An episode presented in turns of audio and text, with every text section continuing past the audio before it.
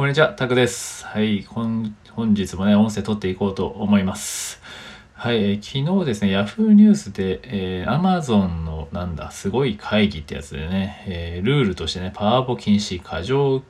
書き資料禁止っていうのがあって、まあ面白いなと思って、まあ、文章を見てたんですけど、まあその文章はね、もし気になる方はこの Amazon 会議、え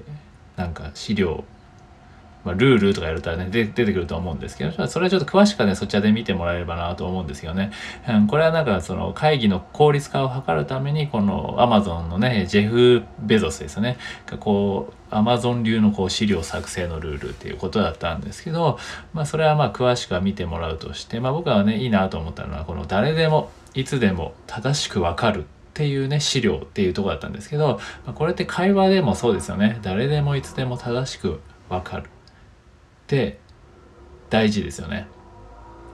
うん、これ、まあたまあ、英会話に置き換えてみれば、まあ、結構これすごい肝だと思うんですね。英会話でも、まあ、誰でもいつでも正しくわかるって。これまあ今、えーネイティブ英語ね、えー僕らはノンネイティブですけど今ネイティブネイティブよりノンネイティブが多いわけですよね。でまあ英会話とかやって変にこうネイティブのね言葉ばかり覚えても全員には伝わらないんですよ。やっぱりノンネイティブのね、僕あの一緒に働いてるビジネスパートナーとかフランス人とかね、えー前の同僚とかも、えーいろんな国の人いたんですけど、やっぱりネイティブが使う言葉がね、一回で伝わらないこととか普通にあるんですよ。言い回しとかいろいろあるじゃないですか。ね、えーちょっと変わった表現とか、まあ何ですかね、フレーズとかあるんですけど、やっぱり結構それって知らなかったりして、逆に日本人ってそういうフレーズ集好きじゃないですか。で、そういうのを覚えてて使うんですけど、結局伝わらない。誰にでも伝わらない。です誰でもはないんですよね。でそしていつでもでもないしそれは。で正しくまあもちろんそれ正しく伝わる人もいるしでももう一回ね一回言い直さなきゃいけないというこの手間も生じるわけですよね。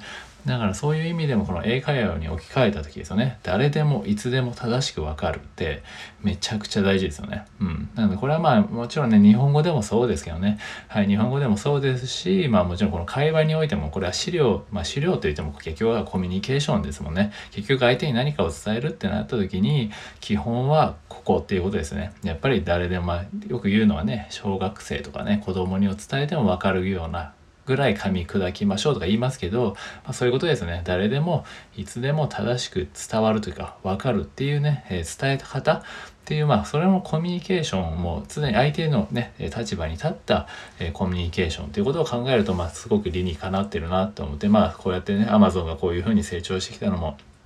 まあ、いろんな要素があるにせよ、まあ、こういうこともね意識して生きてるっていうところでだななんだなっていうのはねすごく、えーこれを読んでてね思ったんでこのもしこう、まあ、よければ Yahoo ニュースとかでまあ違うなグ何でもいいんで、ね、Google とかでね、えー Amazon 会議とか資料とかやってくると出てくると思うんで、えー詳しくはね読んでみてみるとねなかなか面白いなと思います。はい。なんでまあこれ、まあ今回はねその英会話とか、まあ、とにかくコミュニケーションにおいて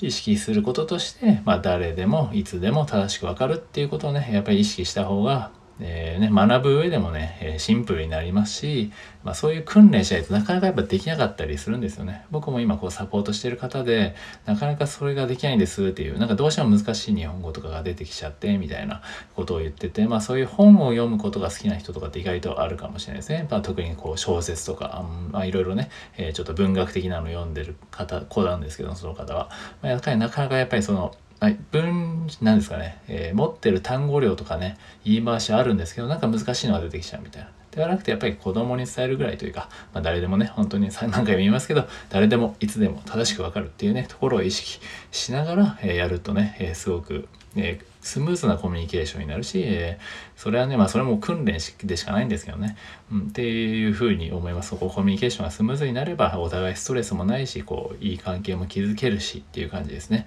はい。まあお互い時間の無駄にもならないっていうところでもありますよね。うん。なんでこうぜひねそこの意識っていうところでまあすごく僕はこういいなと思ったので、えーシェアしてみようと思いました。はい、ということでね、僕もこれから、まあ、こういうふうにね、会話も一緒ですよね。誰でもいつでも正しく分かるように伝えるっていう練習にもなるので、えどんどんどんどんこう、音声も積み重ねてね、やっていこうかなっていうふうに思います。はい、ということでね、はい、今回は以上です。では、また今度で、はい、お聴きいただきありがとうございました。失礼いたします。